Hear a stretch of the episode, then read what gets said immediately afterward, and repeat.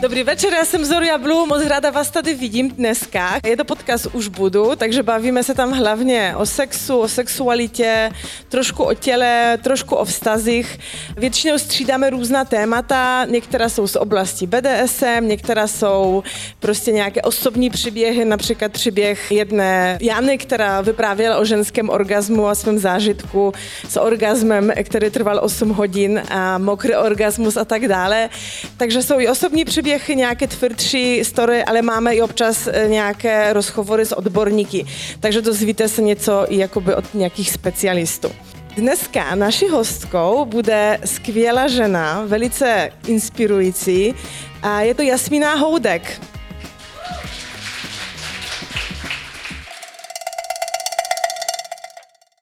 A Jasmína jsem přivedla i Boba, je to Bob, nebo jak se jmenoval ten ano, to je Bob. Dobrý večer, ahoj, já jsem Jasmína a naučila jsem se mávat díky královské inauguraci. Pojďte si to zkusit. Úžasné. A tohle je Bob. To je Bob. To je tréninková lapa, na kterou se trénují různé údery. Jedním z nich je třeba očopich. Bohužel není to tak, jak si myslíte. Ten očopich je poměrně nudný a dělá se prsty. Prsty? Prsty. Jo, tak jestli to bude mít tenhle vibes, tak proč ne? OK, OK. Takže jakoby částečně jsme se bavili v backstage, proč ta, Jasmina říkala, že no, ale jakoby úplně ta moderní sebobrana, jakože tady máš spíše o sexu nebo o šukání. Takže jakoby jak tady, co tady budeme dělat, o čem se budeme bavit, tak proto i ten očopich na začátek si myslím. Ale samozřejmě vysvětlíme, o čem se budeme bavit a proč to souvisí se sexem a v podstatě proč to nesouvisí se sexem. Takže máte se na to těšit. Eh, já jenom představím víc. Jasmína Houdek je lektorkou a spoluzakladatelkou projektu Moderní sebeobrana.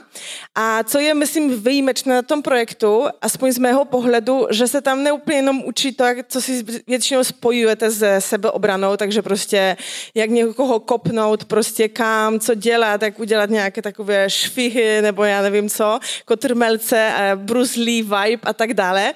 Chuck ale, Norris. Ano, ale je to prostě i v takových situaci, kde jako fyzické násilí není ani jak jakoby, že nutné, nebo jde mu zabránit, nebo prostě co říct v nějakých situacích. Takže to jakoby myslím skvěle, že měníte tu optiku prostě vnímání té sebeobrány, které jakoby si myslím, že asi v menší části se pak jako reálně týká té fyzické obrany, že jo? No pod sebeobranou si právě většina lidí představí nějaké údery, nějaké chvaty, něco, jak deeskaluju fyzický konflikt. Ale moderní sebeobrana se zaměřuje na to, co je předtím. Na to, že každému násilí předchází několik fází. Že žádné násilí nezačíná tím, že vás někdo bije, nebo škrtí, nebo znásilňuje. I když se bavíme o násilí od lidí blízkých, tedy od těch, které známe, což můžou být naši manželé, partneři, dědečkové, vedoucí ve skautu a podobně, tak eh, ani oni nám, nás první nezneužívají nebo netýrají fyzicky, ale snaží se překračovat naše hranice dlouhodobě, manipulují s námi, snaží se nás jako oblbnout, udělat kolem toho svého jednání takzvaně kouřovou clonu. A moderní sebeobrana je od toho, abyste včas zaregistrovali, že si na vás někdo brousí zuby, abyste včas poznali, že ten člověk, který řekl nějaký třeba rasistický forek, není jenom vtipálek, ale je to někdo, kdo vám chce sežrat vaše sebevědomí a vzít si něco dalšího. Takže na tohle klademe důraz. Ano, a tímto ten projekt si myslím, že je výjimečný. A dneska se budeme hlavně bavit o sexualizovaném násilí nebo genderově podmíněném násilí. Mohla bys vysvětlit víceméně, o co se jedná, co to jsou za situace? My jsme v podcastu, který je zaměřený na sex a na šukání, jak už říkala Kaša. Opakuju jenom tvoje slova, jo? Ale sexualizované násilí, my schválně říkáme sexualizované a ne sexuální, protože když řeknete sexuální, tak si většina lidí představí, že sex je to, čeho chceme docílit. To, jak chceme ublížit tomu člověku. Ale to s tím nemá nic eh, společného. Dokonce ani znásilnění nemá za cíl vyvrcholení, to, abyste se udělali. Ale má to za cíl vás ponížit ten člověk vlastně ho vzrušuje ta moc nad vámi. A nejedná se ani o BDSM, ale je to o tom překračovat vaše hranice a ubližovat vám. Takže proto říkáme sexualizované a genderově podmíněné, to je třeba domácí násilí, pokřikování a femicidy a další násilí, které je spojeno spíš s tím, že jste ženy a tak. Takže v podstatě, i když se budeme bavit o tom sexualizovaném násilí a je to podcast o sexu, takže v podstatě nebudeme se přímo bavit o sexu, protože sex vyžaduje nějaký konsent, to znamená souhlas. To znamená, když je to násilně, tak to není sex. To je, myslím, taková hodně důležitá myšlenka. Myslím, že si to občas trošku lidé jakoby pletou, že, že když je znásilnění, že to byl jako sex nebo sexuální akt nějaký, že jo. Ono u hodně znásilnění dokonce není ani orgasmus, že zpětně, když se to vyšetřuje, když se teda podaří vůbec to, že se to dostane někam na vyšetřování, což je v menšině, většina znásilnění je nenahlášených, děje se jich až 12 tisíc ročně, nahlášených je pouze jako mizivé procento, tak často v těch výpovědích je, že ten člověk ani nedosáhl orgazmu. Jak už jsem říkala, protože tam nejde o to vyvrcholení, tam nejde o nějakou slast, o erotiku, o vášeň a už vůbec tam nejde o to, že se člověk neudržel a uh, najednou jako viděl rytěnku nebo kalhotky a rychle, rychle musel někomu strhnout oblečení a znásilnit ho. Ne, tam jde opravdu jenom o tu moc a ovládat vás, ponížit vás, ublížit vám. Když jsme už začali s tím tématem znásilnění, tak kdybych eh, bys mohla říct, proč se jako to nenahlašuje? Myslím, že to je taková častá otázka, proč to jako nenahlasila ta žena a odkud se berou ty výzkumy nebo ta čísla, kolik těch znásilnění je, když se to nenahlašuje. Tak protože na to existuje spousta dat, jak u nás, tak světových, je to vždycky zhruba stejný ale víme jako z validních vzorků lidí, kteří se k tomu přiznali, kteří takto vypovídali, jak ze strany těch původců, tak i těch obětí. Protože ty, jako když jsi anonymní člověk, který eh, si respondentka, která odpovídá v nějakém výzkumu a víš, že to je anonymní, tak tohle sdělíš, tak tohle řekneš. Takhle to funguje. A jak to bylo dál, ta tvoje otázka? Proč se nenahlašují? To je vlastně taková červená nit, která vede násilím jako takovým. To, že to nenahlásíte, má několik důvodů. Jedním z nich je ten, že se bojíte, že to bude otočeno proti vám, Často proto, že jste ani vy sami to nepovažovali za znásilnění, ale s odstupem času, když jste na to nahlídli v přítomnosti, tak jste si uvědomili, že vlastně tehdy to, jak na vás dotíral, to, jak vás přemlouval, to, jak nerespektoval vaše ne, takže i tohle bylo znásilnění, takže i zpětně, kolikrát si to člověk uvědomí. A nejčastěji je to z toho důvodu, že nám bývá sdělováno, že to je naše chyba, že si za to můžeme tím, že jsme ho nějak vyprovokovali. Třeba tím, že jsme byli opilí, nebo že jsme si dovolili někde usnout někde na festivalu, nebo že jsme měli vyzývavou rtěnku, sukni, sexy silonky, cokoliv takového, což jsou obrovské mýty, kvůli kterým vlastně se oběti drží v útlaku, nepromlouvají, bojí se, stydí se. A já vlastně o tom můžu mluvit, protože já sama jsem byla znásilněná, když mi bylo 14 let. Udělal mi to někdo, koho jsem velmi dobře znala. Byl to rodinný známý. A víte, já jsem byla holka, malá holka a dneska by se mě lidi mohli ptát, proč to neřekla, však byla z malá, on by šel určitě sedět, byla z ještě dítě, ale já jsem tím trpěla úplně stejně tak jako většina z vás, co jste tady oběti. Co jste si o to mysleli? No, že vám nikdo neuvěří, že si za to můžete sami, protože jste si dovolili usnout někde třeba v pokoji a on za vámi přišel. Takže tak. A vlastně ten můj případ, který se stal mně, není nějak výjimečný. To, že to byl člověk, kterého jsem znala, to, že to byl člověk, kterého jsem věděla, že zase někdy uvidím, to, že jsem to nikomu neřekla, to je, já jsem vlastně velmi typická oběť znásilnění.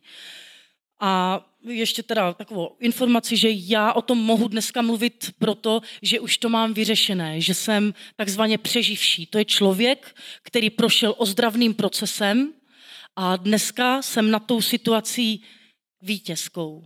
Už eh, nejsem obětí, už mi to neubližuje, yes. nemám z toho pokažený celý den, na tož týden, ale díky tomu můžu tady stát, sedět a povídat o tom, aniž bych se rozbrečela.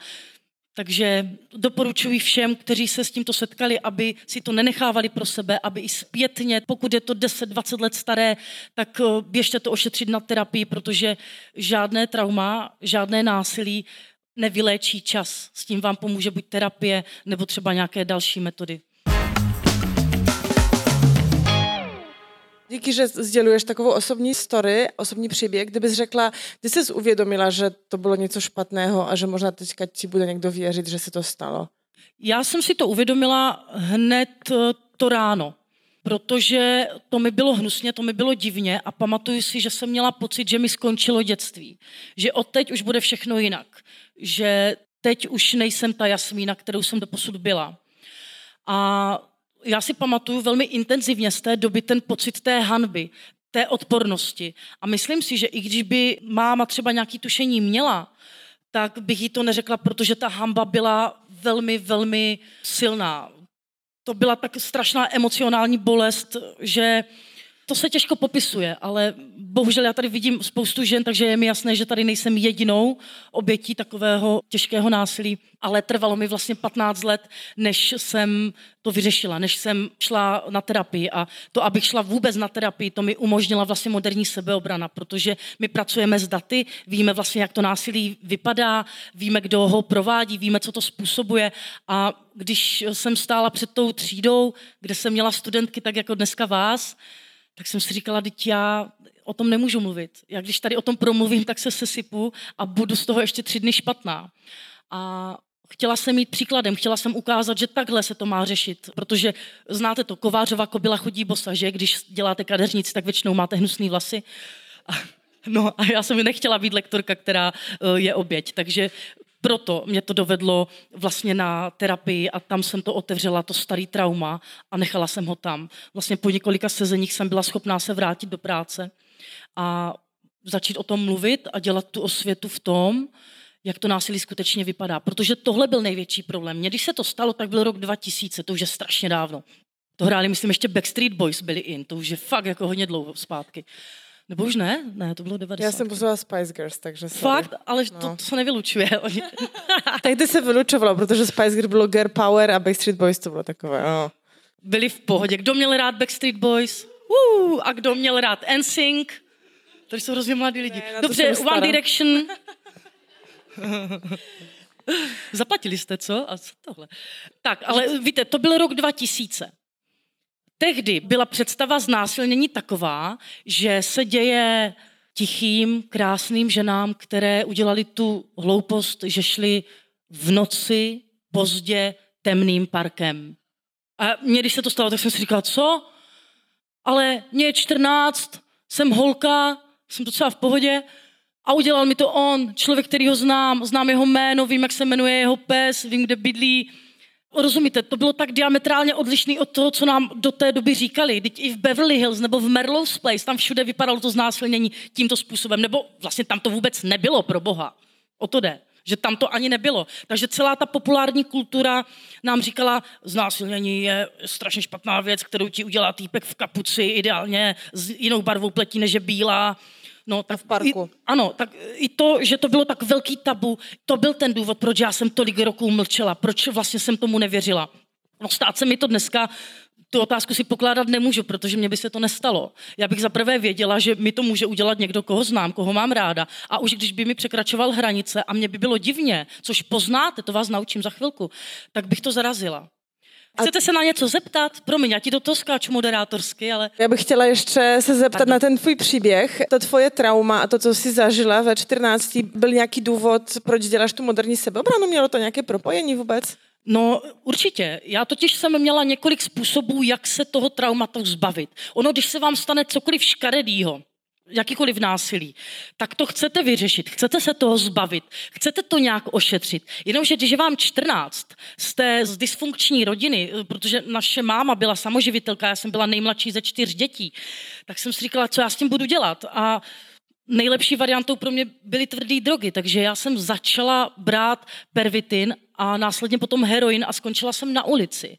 A vlastně vrchol tady té mojí feťácké kariéry byl asi, když mi bylo 17 roků a já jsem se jednou předávkovala a měla jsem halucinaci a viděla jsem se jako hnusná, bezzubá, seschlá, stará babka. A věděla jsem, že jestli já s tím něco neudělám, jestli nepůjdu pryč z té ulice, jestli nepřestanu brát ty drogy, tak umřu. Tak se tohle stane, že za prvé budu vypadat jak baba Jaga a za druhé zdechnu. A to jsem nechtěla. To mě natolik vyděsilo, že jsem vyhledala jako pomoc kurátorky, protože já jsem měla celé svoje dětství vlastně nad sebou diagnosták, protože jsem byla docela problémový dítě. A tady ta paní mě poslala vlastně znovu do školy, takže já jsem v 18 letech nastoupila na střední školu a začala jsem žít jakoby ten běžný život, ale pořád s tím traumatem. Takže říkala jsem si, drogy nepomohly, tak zkusím něco jiného, tak jsem zkoušela sex s různými lidmi a různě. A víte, co je zajímavé? Já jsem měla poměrně hodně milenek a milenců, ale nikdy jsem se třeba neudělala s něma. Což dneska si nedovedu ani představit. Dneska jsem vdaná. Můžete tleskat. A mám dítě, teď tleskat nemusíte. Ale v té době jsem si říkala, vlastně o mě nejde. Já si tady chci dokázat, že to ovládám, že vlastně můžu zbalit nějakého chlapa, mít s ním sex. Nebudu se bát, je to pro mě bezpečný, ale vlastně jsem se neotevřela, nemyslím jako, ale myslím emocionálně. Rozumíte? Prosím vás, já mám velmi jako velký smysl pro trapný humor, takže když se někdo občas zasměje, tak ano, bylo to třeba vtipný, ale když je to divný, tak jsem zrovna trapná. Nedá se to nějak jinak zastavit, takže a navíc už jste zaplatili. Takže tak, jedeme dál. A je to častá situace, že oběti si tak nějak kompenzují právě nějakým promiskuitním Rozhodně, životem? rozhodně. Podívej, já jsem neměla zdravý vztah k sama k sobě, protože to ani nešlo, protože já jsem si pořád představovala, že u mě v těle je taková černá, těžká kulička. A to jsem si představovala, prosím vás, 15 let. A ta černá, těžká kulička byla ta bolest, bylo to utrpení, byl ten strach. Takže já jsem sice měla spoustu milenců a milenek, několikrát jsem byla v trojce, myslím jednou i ve čtverce, pak už jsem to nepočítala, ale stejně jsem nikdy neměla orgasmus. Sama za sebou jo, když jsem byla někde sama. Ale s někým dalším, s partnerem, kterého jsem potom měla třeba dva roky, potom jednou jsem měla i tři roky, ani s něma prostě ne. Já jsem si začala sex užívat až v době, kdy jsem to trauma ošetřila, tedy v době, kdy jsem začala dělat moderní sebeobranu a kdy jsem začala chodit na ty terapie, takže to mi bylo třeba 32, nevím, dneska je mi opět víc, takže to teprve pět let, co jsem silná a zdravá. Ne, to bude víc, pardon. Tak 30, dejme tomu, 30. Takže vám jenom chci ukázat, že já jsem žila sexuálně po celou dobu, ale to nebyl sex, to byl jenom způsob, jak něco jako uchopit, jak něčemu porozumět, jak se nebát, ale se sexem tak jako s tím, který mám dneska se svým mužem, to nemá vůbec nic společného. Teprve tam se dokážu uvolnit a mít třeba ruce za hlavou a říkat mu, co má dělat. Víte co? No. Komunikace je důležitá. Je komunikace důležitá. A uvolnění je taky velmi důležité. A nemůžete se uvolnit, když vás něco trápí, když vás něco bolí. A nějak tě netrápilo právě to, že ten orgasmus nemáš? Protože Vůbec. ten orgasmus v té kultuře je takový hodně jako svatý grál. Hele, že jo? jinak. No jasně, svat, já nevím. Říkáš, že jakoby, hele, Hmm. asi dělám něco špatně, že ten orgasmus nemám a všichni se o něm baví furt a prostě dělají podcasty o orgasmu a tak. Orgasmus je nepochybně důležitý, ale není to priorita, když máš v sobě tu bolest. Ostatně eh, pojďme se zeptat publika. Kdo z vás měl vztah milenecký, nemusí to být třeba partnerský, a neudělal, nebo ne, jinak, lásku na jednu noc a neudělal se, protože jste to dělali prostě z jiných důvodů. Že jo? No a ještě k tomu přičti plus dalších pět, protože ti se nehlásí, protože se stydí. Tak pro lidi, co koukají pak na záznam, tak byla to tak čtvrtina, řeknu, a pětina publika, no. Je to v pohodě, zažili jsme to všechny, ale dneska už víme, protože jsme dospělé, sebevědomé, silné ženy, že i já si zasloužím orgasmus. Je to tak? Uh! A Pánové, proč netleskáte? protože to je dřina, co? A to trauma, jaký mělo ještě vliv na tvůj sexuální život? Jak to vypadalo po tom znásilnění? Potom si prostě se vychýbala tomu tématu, nebo ne? Jak to bylo? To muselo být hrozně těžký, ne? Najednou nějaká intimita. No byla, teď to popisuju teď, že vlastně, když jsem měla kluky, když jsem s nima chodila, i v době, kdy jsem byla na těch drogách, tak jsem měla kluka, tak to nebyla prostě jako priorita, to nebylo téma, absolutně ne. Mm-mm. Takže až to... To bylo jenom, víte co, to je způsob, jak přežít. A já jsem to vlastně nezabalila a mohla jsem. Je spousta lidí, kteří si ten život vezme, nebo je úzkosti, deprese a další stavy doženou k tomu, že jsou k sobě tak destruktivní, že už se nevrátí nikdy zpátky. Ale já ne, já jsem pořád hledala cestu, jak přežít, akorát to nebylo moc efektivní, no. Často se říká, že různé závislosti a e, různé látky, prostě drogy a tak dále, že to je prostě takový pokus o sebeléčbu, když člověk si jinak nemůže pomoct, že jo? No rozhodně, já jsem o tom přesvědčená, že člověk, který bere drogy pravidelně, tak to nedělá proto, že by měl tak rád ty nájezdy a ty stavy, ale protože zažil něco těžkého, protože to není normální, to není zdravý já jsem ve svém osobním životě, když jsem potkávala ty lidi, ty partičky různý, a tak jsme spolu různě pofetovávali, tak jsem nepotkala žádného člověka, který mu by se to vymklo z rukou. Jakože by si dal piko, pak zase, a pak je, Maria, jsem závislý. Ne, ne, to jako všechny lidi, které já jsem potkala, tak to byla sebedestrukce za účelem, že měli doma špatný vztahy, že byli zneužívaný jako děti, že byli znásilněni, to bylo velice častý že byli z rodin, kde se ty rodiče o ně nezajímali. Takhle to většinou bylo. To je často u hmm. sex, sex worku, ale to už téma na jiné ten. Jo. No a... Prosím tě, co říct, když mi se někdo řekne, že byl znásilněný, jako se svěří, i klidně po nějakých těch letech, jak bych měla reagovat, aby to nebylo nějak jako trapné? Mrzí mě to? Není to takové trochu debilní? Já myslím, že v těchto případech stačí naslouchat. Že žádný člověk vlastně nechce, abyste se teďka proměnili v psychoterapeutku nebo v psychologa nebo v psychiatra, ale stačí naslouchat a dát najevo, jsem tady pro tebe a poslouchám. Protože ten člověk vám to neříká většinou proto, že by po vás chtěl nějaké řešení a znát způsoby, jak to řešit. Ale říká to proto, že vám věří, že jste pro něho důležití, že ví, že může k vám takto mluvit. A pozor, možná jste tím prvním člověkem, kterýmu se ten člověk svěřuje. Takže to neposerte. Mějte hlavu takhle na stranu a stačí, když budete kývat. Aktivní naslouchání, pojďme si to zkusit. To je ono. Vy spíte, to je něco jiného. Aktivně naslouchat a neradit. Nedávejte blbé rady. Neříkejte, ty vole, tak to bys ho ale měla jít udat. Hajzl. Vždycky jsem to věděla. Věděl. Ne ani neplánujte žádnou pomstu. Pojďme mu hodit hovno do schránky. To všechno můžete udělat potom, ale v ten moment to nedělejte. Nebo nezbírejte ani důkazy. Jako, a už vůbec to neznevažujte, že byste říkali, počkej, ale Mirda není takovej. Teď on je ženatý a má psa. To nedělejte. To ne, to je špatné, velký špatný to je. Takže když se vám někdo svěří, tak aktivně naslouchejte a klidně se zeptejte, co pro tebe můžu udělat. Stačí.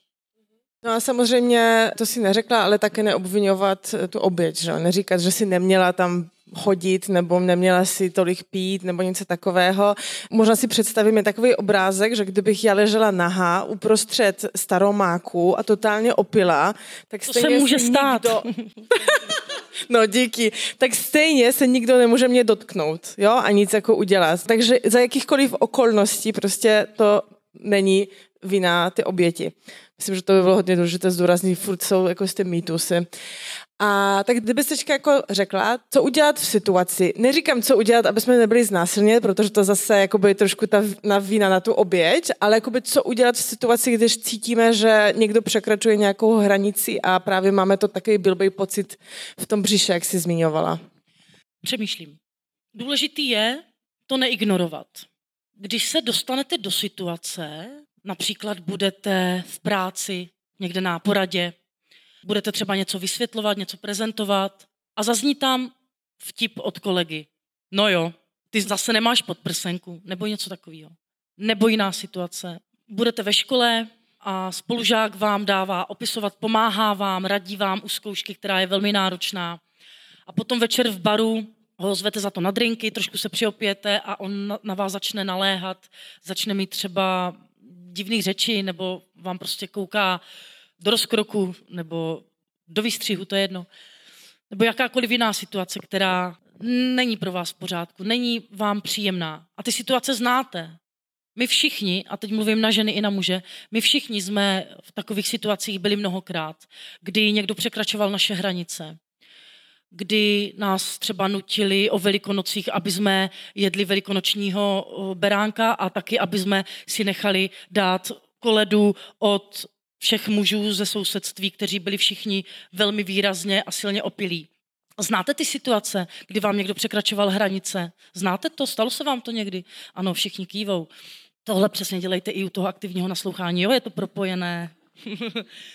Když se něco takového stane, když začnete mít divný pocit žaludku, začnete mít strach, nebo naopak úplně zamrznete, nevíte vůbec, co máte říct, tak na prvním místě to nikdy neignorujte.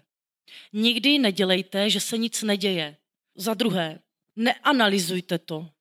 Jestli máte divný pocit, tak oprávněně. Pokud se vám stane, že na vás někdo sahá, předvedu, Zavolej si mě, jako že jsem kolega z práce, ty potřebuješ pomoct něco na počítači. Můžeš tady něco ukázat? No jasně, Já nevím, jak ukáž, si Zorio, ten pojď, program. Tak ano. podívej. Tady to musíš takhle zmáčknout, mm-hmm. jo? Tady? Mm-hmm. No, a pak ti to půjde. Mm-hmm. Komu by tohle vadilo? Zvedněte ruce. Mm-hmm. Tak, co byste udělali? Já bych dělala, že nic. No, to není dobrý, to už jsme si říkali. Hele, pokud vám tohle vadí, tak se ozvěte. Protože já neříkám, že všichni, ty už mě nikdy nepozveš, co? ne, ne. Já neříkám, že všichni tito lidé jsou znásilňovači, nebo predátoři, nebo agresoři. Ale jak to teda poznat, jestli se ohrazuju proti prasákovi, nebo jen proti někomu, kdo třeba to tak nemyslel, ale řekl to jen jako forek, prostě udělal přešlap. Jak to poznat? A dám vám na to jednoduchý fígl, jednoduchou poučku. Pojďme teď ošahávat ty. Ne, ne, počkej, to by eh, bylo moc složitý. Znovu. Znovu, ale teď, ale teď se ohradíš, teď řekneš, tohle mi vadí, takhle na mě nesahej. Důrazným a silným hlasem, to je nesmírně důležité, protože když to řeknete slabě, takhle na mě nesahej, tak vám to nikdo neuvěří.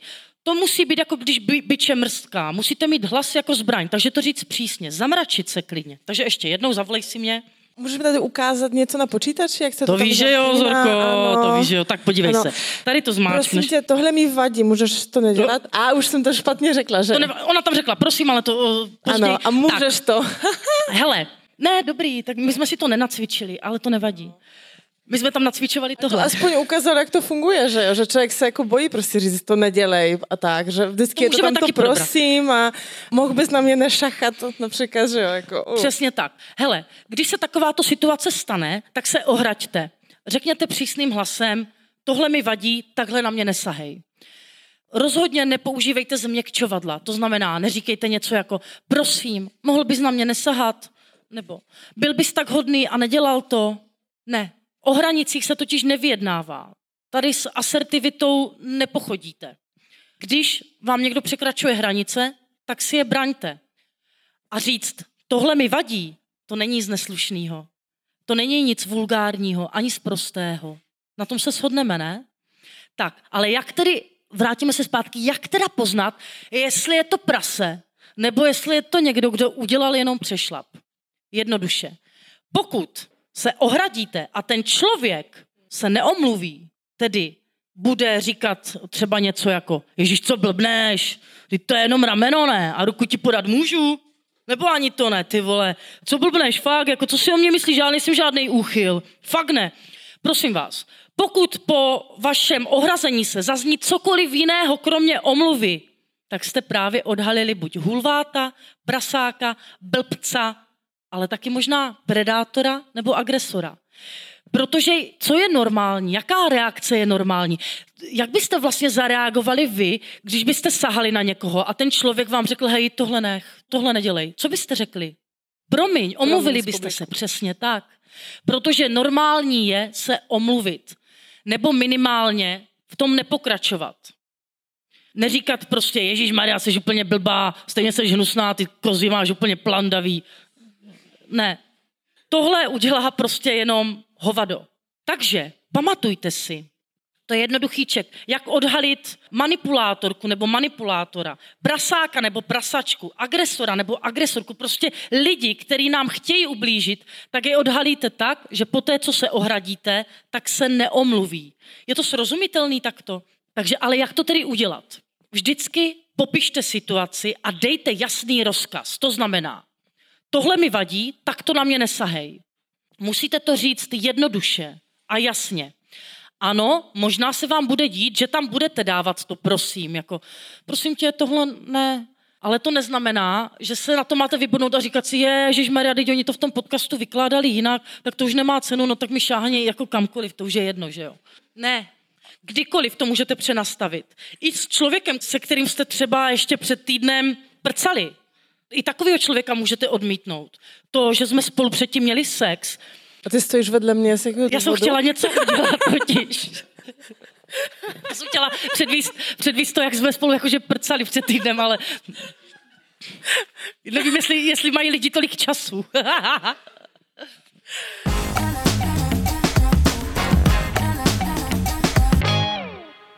Jasně, OK. A myslím, že možná pro někoho, že jsme se bavili o znásilnění, taková hodně vážná věc a teďka se bavíme o nějakém, že někomu dává ruku na rameno, prostě v práci, že Ale já si myslím, že i když to možná nepovede někam dál nebo něco, ale že to je do, dobré cvičení, nebo dobré, že si zkoušíme, že si jako trénujeme ten sval nějaký toho, jakoby ne a toho jako nedělej a tak dále, že i v těch malých situacích to uděláme a pak možná, když budeme fakt v nějaké situaci, budeme hodně ohroženi, tak možná už to vyskočí automaticky, nebo nebo bude to přirozenější, protože to máme otestované na těch jiných situacích, že jo? Rozhodně. Určitě vám pomůže trénink.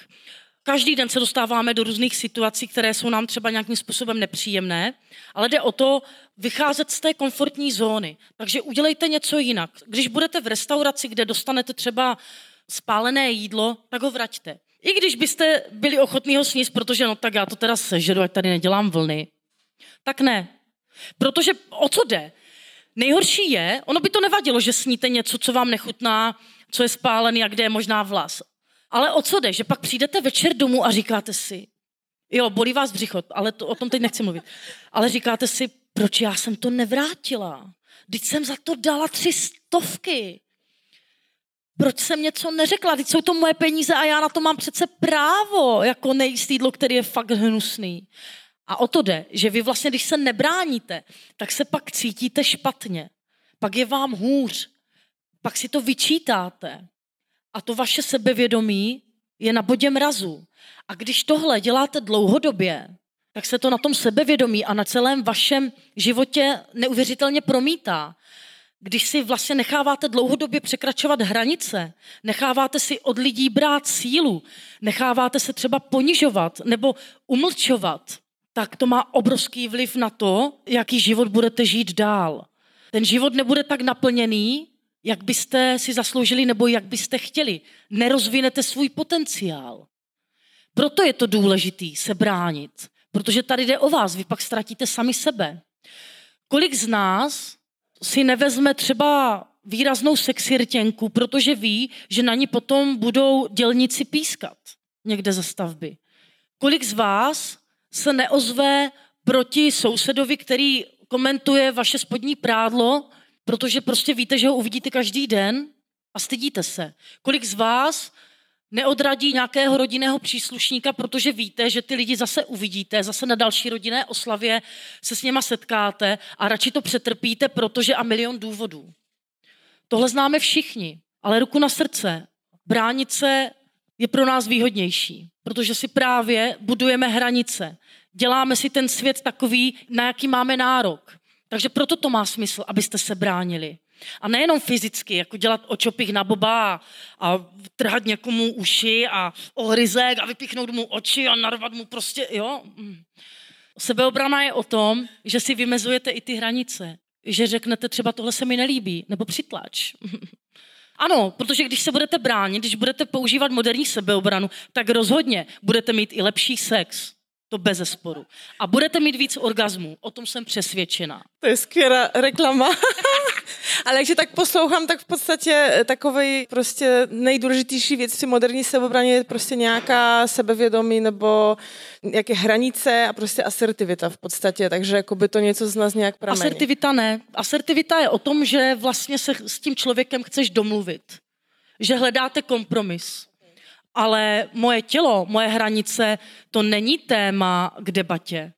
Já nevyjednávám, jestli na mě můžeš sahat každé pondělí od dvou do čtyř a nebo s onanistou, že mi bude ukazovat penis vždycky jednou za půl roku, když tam a půjdu. Ne, ne, ne.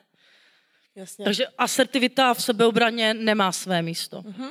Ještě bych se chtěla pobavit o dalším genderově podmíněném násilí, co právě si zmiňovala už catcalling, nebo právě nějaká situace s onanistou, ale než se k té části dostaneme, tak jsem se chtěla zeptat, jestli máte nějaké otázky zatím.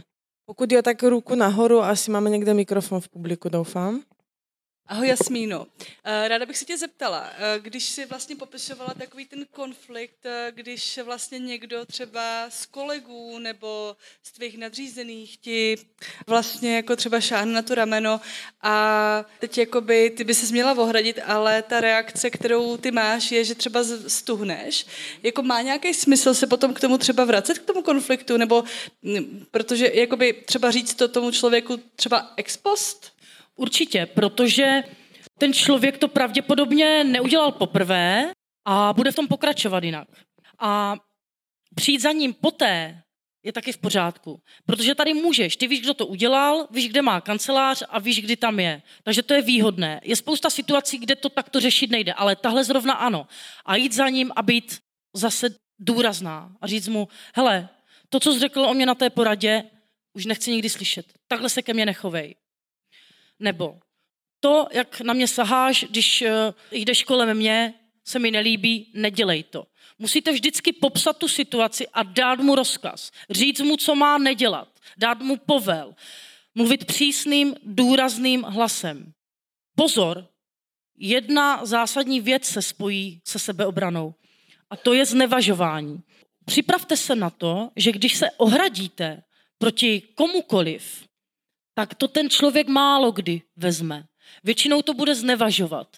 Ale to nemusí být vždycky jenom obtěžování nebo nějaká hrubost, ale může to být třeba, když jedete domů na svátky a někdo vám nutí vajíčkový salát.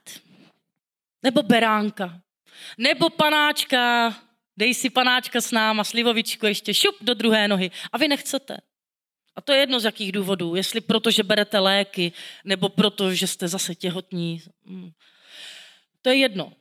I tady to funguje úplně stejně. Buďte důrazní, neproste, nesmlouvejte a zvykněte si na to, že ty lidi to vaše ne, to vaše důrazné odmítnutí nepřijmou hned.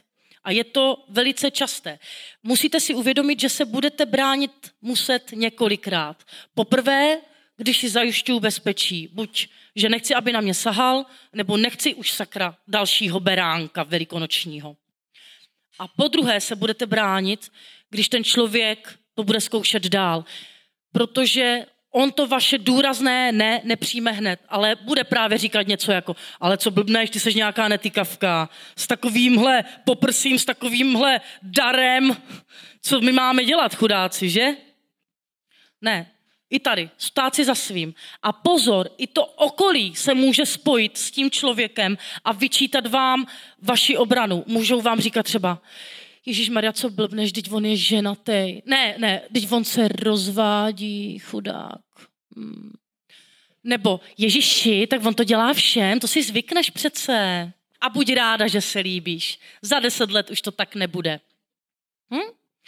Tohle bývá obzvlášť bolestné tehdy, když to zaznívá od někoho, na kom nám záleží. Tohle je těžké pro všechny lidi. Vlastně bránit se, když si vytyčujete ty hranice, bývá vždycky nepříjemné. A možná to často obrečíte. A možná vám z toho bude blbě. A možná si to budete vyčítat. Ale výhody toho bránit se je, že si ten život děláte takový, jaký vám náleží. To je vlastně to osvobozující. Ano, když se ohradím v práci, tak budu nejspíš za krávu, nebudou mě zvát na ty firemní večírky. Když se ohradím v partě kámošů, tak uh, budu prostě hysterka, budou se mi smát, ale vy si tím zajistíte to, že ty lidi už to dělat nebudou. Že budou vidět, že tady jim pšenka nepokvete. Že na vás si teda nepřijdou. A to je extrémně důležité. A pozor, vy si ten pořádek v životě můžete začít dělat už ode dneška. A i s lidmi, kteří jsou zvyklí, že ze sebou necháváte vytírat třeba podlahu. Že mlčíte. Že kývete. Že si to necháte líbit. Že pro všechny všechno uděláte. Od zítřka to ale klidně může být jinak. Takže pojďte do toho braňte si vlastní hranice, zvedněte svůj hlas a stůjte si za tím. Vy si to totiž zasloužíte. Jasmín motivátor. yes. A ještě já dám z vlastní zkušenosti, tak občas na začátku člověk zamrzne, pak někde začne reagovat a je z toho úplně spocený z toho nervu, že reagoval a prostě mluví to takovým hlasem, že s malem prostě se rozbrečí nebo něco. Ale po každé je to potom jednodušší. A to nemusí být s tím stejným člověkem, ale většinou, aspoň z mé zkušenosti, je to potom jednodušší. A člověk, když odejde takový jako vystresovaný hrozně a prostě spocený, že to řek konečně, tak má aspoň dobrý pocit prostě z sebe, že jest, já jsem to dokázala. Spíš, že to nebylo až tak perfektní, jak to říkala Jasmína, ale jako dokázala jsem to, takže Hezky takže to ano. říkáš. A já se vlastně zeptám vás, je tady někdo, kdo se někdy ohradil, kdo se bránil slovně a vyšlo to? A budete to s námi sdílet, ten příběh? Řekla byste nám to? Pojďte. Do tam mikrofon. ať Pojďte za se náma. na- Pojďte za náma. Jesus. Ahoj, já jsem Jasmína. A ty? Já jsem Eliška. Ahoj, ahoj.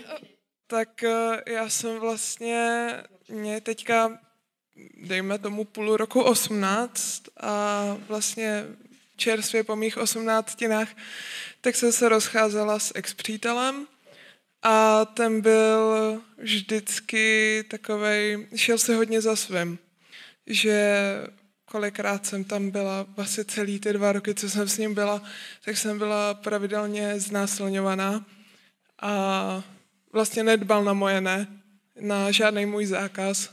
Vždycky si to vydupal. A jo, já jsem se s ním rozcházela, ale to nebyl... To byl, to byl jeden z těch hlavních důvodů, ale teďka vlastně jsem se ohrazovala už během toho vztahu, nebylo to asi tak jako intenzivní. Snaha tam byla vždycky, ale pak prostě po tom rozchodu, tak eh, já jsem za ním jela asi pro věci a tam jsem ho konfrontovala se vším všude. Ať už s tím fyzickým, psychickým týráním a řekla bych, že to slyšela, řekla bych, jeho současná přítelkyně, i jeho rodina, i všichni tam vlastně. Což mě udělalo trošičku radost, ale zároveň mi to bylo docela líto. Jsi dobrá. A není to tvoje vina v žádném případě. Ty jsi říkala, že se snažila zbránit, ale že to nějak nešlo. Hele, za takový násilí může vždycky jenom původce. Ale jsi dobrá, že zokopla do prdele. Tam bylo hlavně to, že on měl takovou tu hranou lítost, že se to Manipulátor. Ty jsi říkala, že, že to byl manipulátor z doby. Opakovalo se to hodně, hodně, hodně často s tím, že vlastně každý týden si vydupával sex. Já jsem ho vlastně potom, já jsem se ho snažila potom jako konfrontovat s tím, že mi to vadí, že se mi to nelíbí, ať s tím prostě přestane. Dva týdny hraná lítost, růže, kitky, bomboniéry, milej, úplně dělal všechno, co mi na očích viděl. No a po dvou týdnech to A všechno od začátku. přešlo, spadlo. A zase znovu. Ale ty jsi zastavila zcela jednoznačného manipulátora a agresora v jednom. Bohužel. Je to tak? Eliško, máš to ošetřené i někde na terapiích? Já jsem se z toho hodně musela dostávat sama, protože moje rodiče nejsou ten typ, co by podporovali terapii, takže já jsem se musela z toho hodně hrabat sama, bohužel. Tak Ale... já ti teď dám tip, můžu, co, kdo pomohl mně. Mm-hmm. Je tady organizace, která se jmenuje Profem, to je pražská organizace. Mm-hmm. A ta nabízí svoje služby zdarma, anonymně a v některých fázích i non-stop. A určitě je dobrý je skontaktovat, protože tam jsou psycholožky a psychoterapeutky a ty ti pomůžou tímto projít. Takže i člověk, který nemá prachy, tak dostane péči a ošetření. To je i pro vás ostatní. A není jenom Profem, je i Persefona, je těch organizací několik, ale já mám třeba zkušenost s Profemem, tak ten doporučuju. Jo, děkuju určitě. Akorát, že u mě to bylo už i dlouhodobější, i dávno, dávno, dávno před tímhle vztahem. Vlastně taky byla jsem od 9 do 11 let zneužívaná taky rodinným příslušníkem. Nedošlo tam teda jako ke znásilnění vyloženě, ale docházelo tam ke zneužívání jako ruční práce, dejme tomu, kdy on mě k tomu nutil, abych já dělala jeho blbě řečeno, já na oplátku nikdy nic nedostala. ale taky byla to manipulace typu, že když jsi byla ještě menší, než seš teď, tak si se na něj hrozně ráda koukala a bylo to pro tebe prostě jako hrozně fascinující. A to byl dospělý člověk? Ne, bylo mu 12. Jo, jo. Byl to můj o tři roky starší uh, jako rodinný příslušník. Ale já tě nechci nutit, eh, víš, eh, ne, mě to, říkat všechno, mě víš? to, ne, mě to nevadí, mě to nevadí. Já jsem se o tom naučila mluvit už jenom kvůli tomu, že taky mám za sebou určitou promiskuitní část života po tom teďka rozchodu, tak eh, každému jsem se vlastně svěřovala s tím, co to a co by bylo lepší, aby nedělal. Mm-hmm. Například mám trigger v tom, že když mě někdo chytí pevně za ruce a já nemůžu nic, tak se prostě uzamknu, mm-hmm. nemůžu mluvit, sevřu se a tenhle stav trvá i klidně půl hodiny a nejsem schopná ničeho. To se není čemu divit, když eh, zažíváte něco tak strašného, traumatického, ale jsi nesmírně silná, že o tom dokážeš takto mluvit ještě před úplně cizíma lidma. Je důležitá osvěta. A je důležitý je, o tom mluvit. Je, ale tak je důležitý se ošetřit sebe, myslet na sebe. Jo. Protože ty si to zasloužíš, ten dobrý život. Ale ty to víš, už ty jsi na jo. dobré cestě. Je. Držím ti palce, Eliško. Děkuju. Můžu? Děkuju.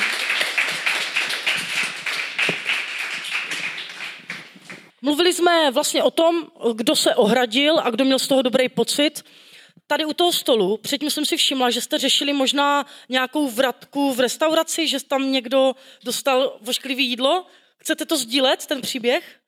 Pojďte, protože musíme ukázat celé spektrum násilí uh, a nevybíravého jednání.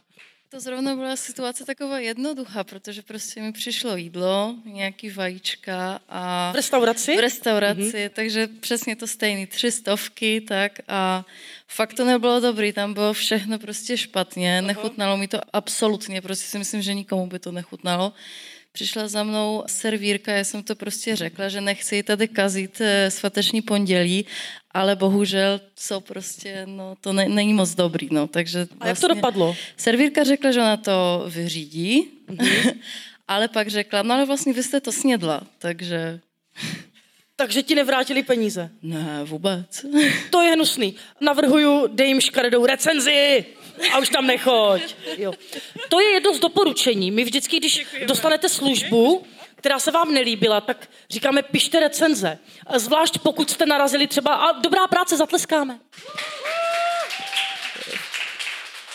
Jako dobrá práce v tom, že pořád nemáte průjem a nejste s ním doma, ale jste dneska tady. To cením.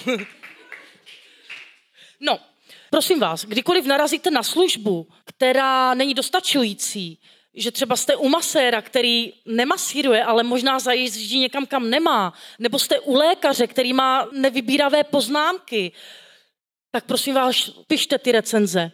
Protože hodně lidí na tohle dbá a než někam jdou, tak si ty recenze čtou. Takže tohle dělejte, protože to je dobrý. Neříkám, abyste všude dělali revoluce, protože jako bránit se bývá někdy těžké a můžeme i o hodně přijít, zvlášť když jste třeba v práci a chcete se bránit proti šéfovi, tak tam zvažujete, jestli vám to neublíží, jestli vás nevyhodí. Ale to si málo kdo může dovolit, protože přece jenom potřebujeme platit nájem a naše životní výlohy, takže Neznamená to, že všude musíte dělat revoluce, ale minimálně si můžete třeba anonymně stěžovat. Dělejte to, je to nesmírně důležitý, protože to dojde k dalším lidem. Já tě znám, nebo jakoby vím o tobě a o moderní sebeobraně z takového workshopu, který jste dělali před fakt několika let někde ve Vršovicích. Myslím, že to bylo v rámci Prague Prideu nebo něco takového tam v tom, v mezi patře v patře. A tehdy pamatuju si ten moment do dneska, protože vy jste se ptali, kdo někde zažil jako obtěžování na ulici nebo v veřejném prostoru, nebo jaký catcalling nebo něco podobného.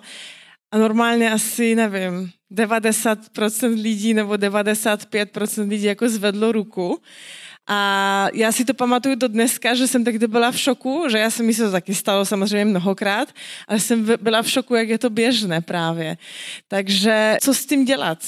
Catcalling jinak to je například nějaké pokřikování na ulici, většinou je to ženy jako to. My už se v moderní sebeobraně neptáme, jestli jste zažili násilí, ale ptáme se, co všechno jste zažili. Protože každý máme nějakou historii Každý máme nějakou zkušenost, ať už s blbýma poznámkama, s pokřikováním na ulici, se šikanou. Spousta z nás vidělo třeba onanistu nebo exhibicionistu. To prostě zná každý. Takže proto tu otázku už pokládáme jinak, že se neptáme, jestli to znáte, ale co všechno jste už viděli nebo zažili. A co s tím dělat? Je nesmírně důležité vůbec o tom mluvit. Já neříkám, že máte všichni být tak odvážní a odvážné, abyste stoupli na pódium a řekli svůj příběh. To ne.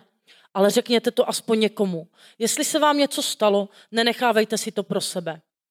Takže svěřte se někomu. Za druhé, pracujte s tím. Nenechávejte si to pro sebe, nespolehejte se na to, že to vyřeší čas. Nevyřeší. Když budete někdy v takové situaci, která vám je nepříjemná, kterou chcete prostě vyřešit nějak jinak než doposavať, tak se braňte. Už jsme si dneska řekli jak, že máme použít hlas jako zbraň.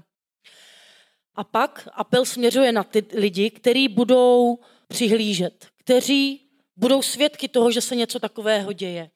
Můžete být třeba na rodinné oslavě a budete slyšet, že třeba strejda má nevhodné řeči na sestřenici, třeba oplzlé komentáře nebo rasistické vtipy.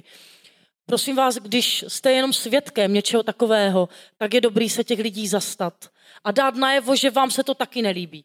Pozor, pokud se dostanete do situace, kdy se vám něco nelíbí, něco, co se děje někomu dalšímu, tak je velmi vysoká pravděpodobnost, že i ostatním lidem se to nelíbí. Jenom ještě nikdo nenašel tu odvahu na to, ten hlas pozvednout a promluvit. Takže prosím, buďte vy těmi prvními, kdo to ticho prolomí a kdo řekne, nechovej se jako hovado, třeba. Nebo takhle s ní nejednej, to není dobrý. Zastávejte se lidí. Pokud ale na to nemáte odvahu, sílu, náladu, nebo prostě cokoliv, nenechte se do toho tlačit. Já tomu rozumím velmi dobře. Já taky nemám každý den chuť tady dělat revoluce a pořád uklízet něčí svinčík. Ale minimálně můžete třeba potom za tím člověkem přijít a říct mu, to je ale pičus ten Jarda, viď? Já to taky nesnáším, když takhle čumí nebo má tyhle keci. A už budete dvě a už máte alianci pak se k vám přidá zase někdo další a už vás bude víc a příště ho můžete se smahnout společně. Protože, pozor, v té společnosti to bývá takovým veřejným tajemstvím, kdo je prase. A ví se to. Vždycky se to ví. Akorát se s tím nic nedělá. Teď řeknu takový jako extrémní příklad, což je Dominik Ferry, bývalý poslanec, dneska je to úspěšný sexuální predátor šavlozubý tygr. O něm se to vědělo dlouhý roky. Ještě když byl na právnické fakultě, když tam byl jako student, tak se to vědělo, že on tohle dělá. To není nová věc, to, co teď se vyvrbilo. Že se vědělo, že tam, kde je domča, tak tam je poplácávaníčko, tam jsou keci o holkách, vybíral si podle prsou, podle zadků, kdo měl tanga, kdo neměl tanga, tak ať jde pryč. Takhle to bylo. A prosím vás, to je ale všude. Takže spojte se s těmi lidmi, proti kterým je to násilí namířeno. Podpořte je. Třeba tím, co jsme si ukazovali, že někoho pomluvíte společně. V tom je nesmírná síla a podpora. Takže takhle. A to je asi vše. A je to dneska vše. Děkuji moc, Jasmíno. Díky. Uh, já děkuji za pozvání.